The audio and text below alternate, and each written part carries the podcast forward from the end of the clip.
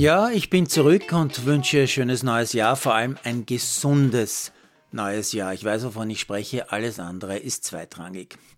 Das ist also das erste Sporttagebuch in diesem neuen Jahr, also Sport TV Beobachtungen, wenn man so will, vom 01.01.2023.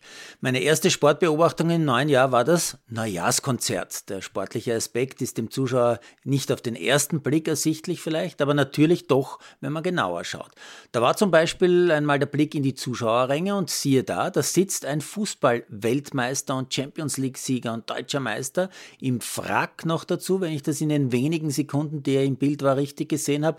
Wobei ich ja glaube, der Bastian Schweinsteiger war quasi irrtümlich im Bild, denn nach dem Verständnis der kulturell-intellektuellen Elite dieses Landes sind ja Spitzensportler keine abbildenswerten Persönlichkeiten. Aber Schweinsteiger war tatsächlich da. So circa Reihe 6 würde ich sagen, Parkett. Und ja, ich gebe es zu, ich bin beeindruckt. Und wenn ich das über einen Bayern-Star mal sage, dann ist das bekanntlich wirklich außergewöhnlich. So außergewöhnlich wie das Neujahrskonzert Jahr für Jahr für mich. By the way, ich wollte schon als Sport am Sonntag-Chef vor Jahren immer mal eine Story über die sportliche Qualität der Philharmoniker bei so einem Neujahrskonzert machen lassen oder selbst machen. Hab's nie geschafft. Was die Streicher da so leisten oder auch die Blasinstrumentvirtuosen, das ist unglaublich, rein körperlich. Ich weiß es nicht, aber ich bin sicher, die müssen einiges an Sport für ihre Kondition tun. Nur üben allein ist sicher zu wenig. Das Neujahr hat aber nicht nur ein Konzert der Klassik, sondern auch einen Klassiker des Skispringens. Seit heuer nicht nur die Männer in Garmisch, sondern auch die Frauen in Lubno. Ich habe den Sturz und die Verletzung der Slowenin Bogatay zwar nicht gesehen, da war ich kurz mit dem Müll draußen, muss auch sein.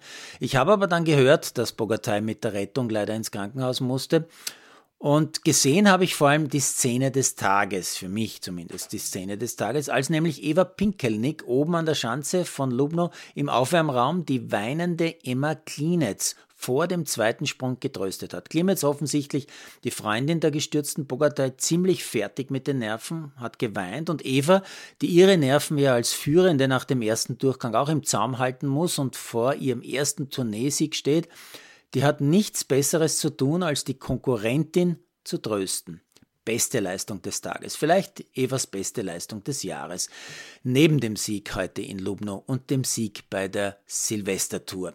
Sportlich bedeutend sicher auch Pinkelnicks Vorsprung in der Gesamtwertung dieser Tour mit drei Tagessiegen, zweimal in Villach, dazu heute in Lubno und noch einem zweiten Platz gestern in Lubno, liegt sie am Ende mehr als 26 Punkte vor der Norwegerin Ström, sogar rund 50 vor der drittplatzierten Slowenin Krishna. Wenn man weiß, dass auf kleinen Schanzen gesprungen wurde, worden ist, ist dieser Vorsprung eine ganze Welt. Natürlich habe ich heute auch die Reportage Ein Lausbub wird 50 im ORF gesehen, denn Andy Goldberger hat ja meine Journalistenkarriere auch ziemlich geprägt. Als Goldi, als Vorspringer in Bischofshofen, ich glaube, er war damals 12 oder vielleicht 13, erstmals dabei war, war ich als junger Reporter dabei und habe mit ihm in den folgenden Jahren zahllose Interviews geführt, äh, kommentiert, Springen von ihm, war bei vielen seiner Folgen live dabei. Ich habe auch manchen Ausrutscher quasi live erlebt. Ich war damals ja auch Chef vom Sport am Sonntag, als er in dieser Live-Sendung zugegeben hat, Drogen konsumiert zu haben. Ich war mit seinem Manager, dem ehemaligen Skispringer Edi Federer, viel zu früh verstorben, sehr gut befreundet und habe noch heute, wenn auch hauptsächlich per SMS, Kontakt zum Goldi. Heute habe ich ihm nicht geschrieben, dabei hätte ich schon gern gewusst, was er zu Stefan Kraft privat sagt und was er zu den Kampfrichtern sagt nach dem Neujahrsspringen mit Sieger Graneröd und vier Österreichern unter den Top Ten. Denn die Kampfrichter haben dafür gesorgt, dass Stefan Kraft heute keine Chance hatte. Sie hätten vor Krafts ersten Sprung unterbrechen müssen wissend, dass da ein Tournee-Gesamtsieger-Kandidat oben sitzt und wissend, dass der Wind plötzlich von der Seite bläst, wie so oft in Garmisch um diese Zeit, an diesem ersten. Andi hat es im Studio dezent angedeutet. Kraft hat es im Interview mit Fassung getragen und ich bewundere ihn für diese Zurückhaltung. Und ich bewundere ab sofort jeden Skispringer und jede Skispringerin, die Punkte der Wertungsrichter ohne absoluten Wutausbruch zur Kenntnis nehmen.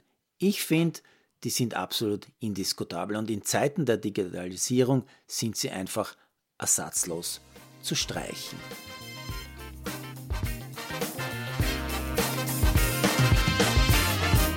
Produziert Amalderino Chiesens.